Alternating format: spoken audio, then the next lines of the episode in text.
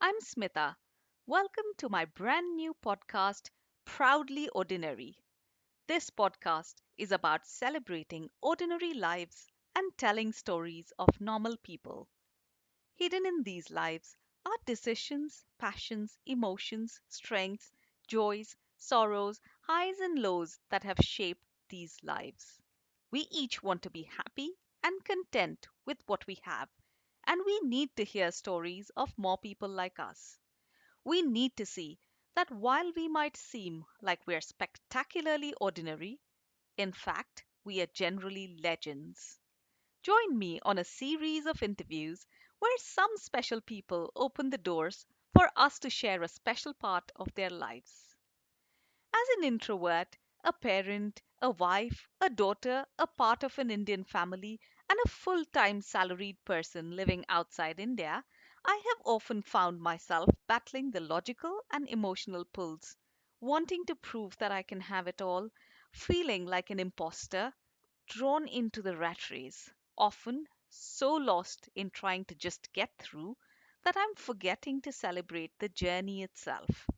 This podcast is to set that record right and to celebrate my journey and many others like me. So here's my story. Born a military kid in the early 80s, I had a quintessentially middle class upbringing. A somewhat dysfunctional family, with my father the main breadwinner, my mother a teacher and the main carer, and an older sibling. Ordinary, if you ignore the fact that I studied in eight schools that I can remember. I lived in eight houses before I finished school. It's another thing that I've lived in 17 others since then. You might consider me something of an expert in packing and moving. Some deep character traits that this inculcated in me were being happy in my own company, being reluctant to commit emotionally in any relationship, and being generally unafraid of change. I've met and lost touch with more beautiful people on this journey than I can remember. All the constant moving meant that I have no childhood friends that I've grown up with, but many, many who've touched my life at different times. I did my undergrad in commerce and a postgrad in management. I stumbled onto a banking career after this, selling loans to small businesses. From there, I then went on many interesting journeys across different companies and different roles. Banking, funnily, has been the longest relationship I've had. For many years, I believed my job was my identity. I took pride in doing more, working longer, working harder, prioritizing work over life. Until the only life I had was work and office drinks. Having studied in nondescript schools and colleges, it was almost like I was trying to work my way into excellence and wipe out the stamp of ordinary. Somewhere along the way, I managed to find love and married a like minded person.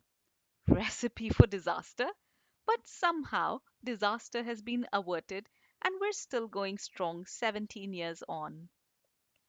The body turned 30, and like clockwork, we produced a beautiful baby.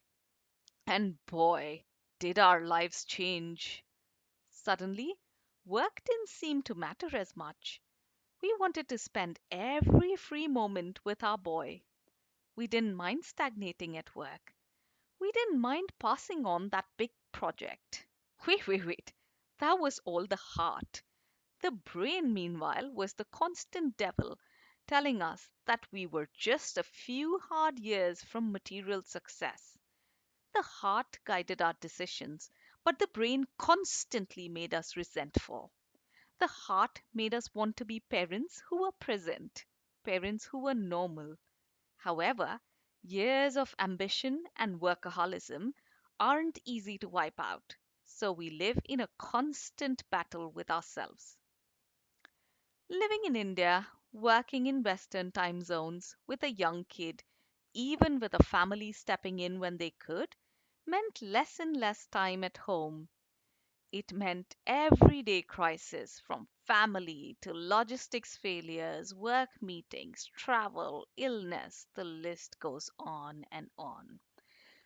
We had good incomes, a beautiful house, good growth prospects, good health, and on paper, lives to die for. Most sane people would have said a silent prayer of gratitude and made their peace. Not us.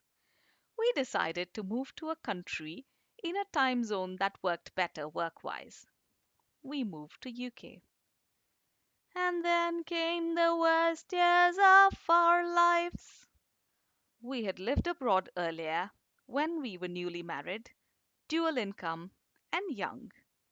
Now we had moved countries in our late 30s with a six year old and a single income to start with, to a country vastly different from the one we left, to a country where we had no friends and no family, no professional connections. By the time we found our footing, COVID arrived. The resultant chaos somehow felt like an equalizer and helped us settle down. It's been onwards and upwards since. I'm learning to sing, learning to play cricket, focused on my physical fitness, and now starting this wonderful podcast that I hope will normalize choosing to be ordinary for a few people. The husbands playing sport, training with our professional coach, mentoring kids in grassroots cricket. The son is shining at school. He's a budding cricket player, a singer, a euphonium player, a guitar player, and collectively, as a family, we are happy and proudly ordinary. I hope you enjoyed my story. In the next episode, I'll introduce you to Ashwin, the other half of this tale. Stay tuned.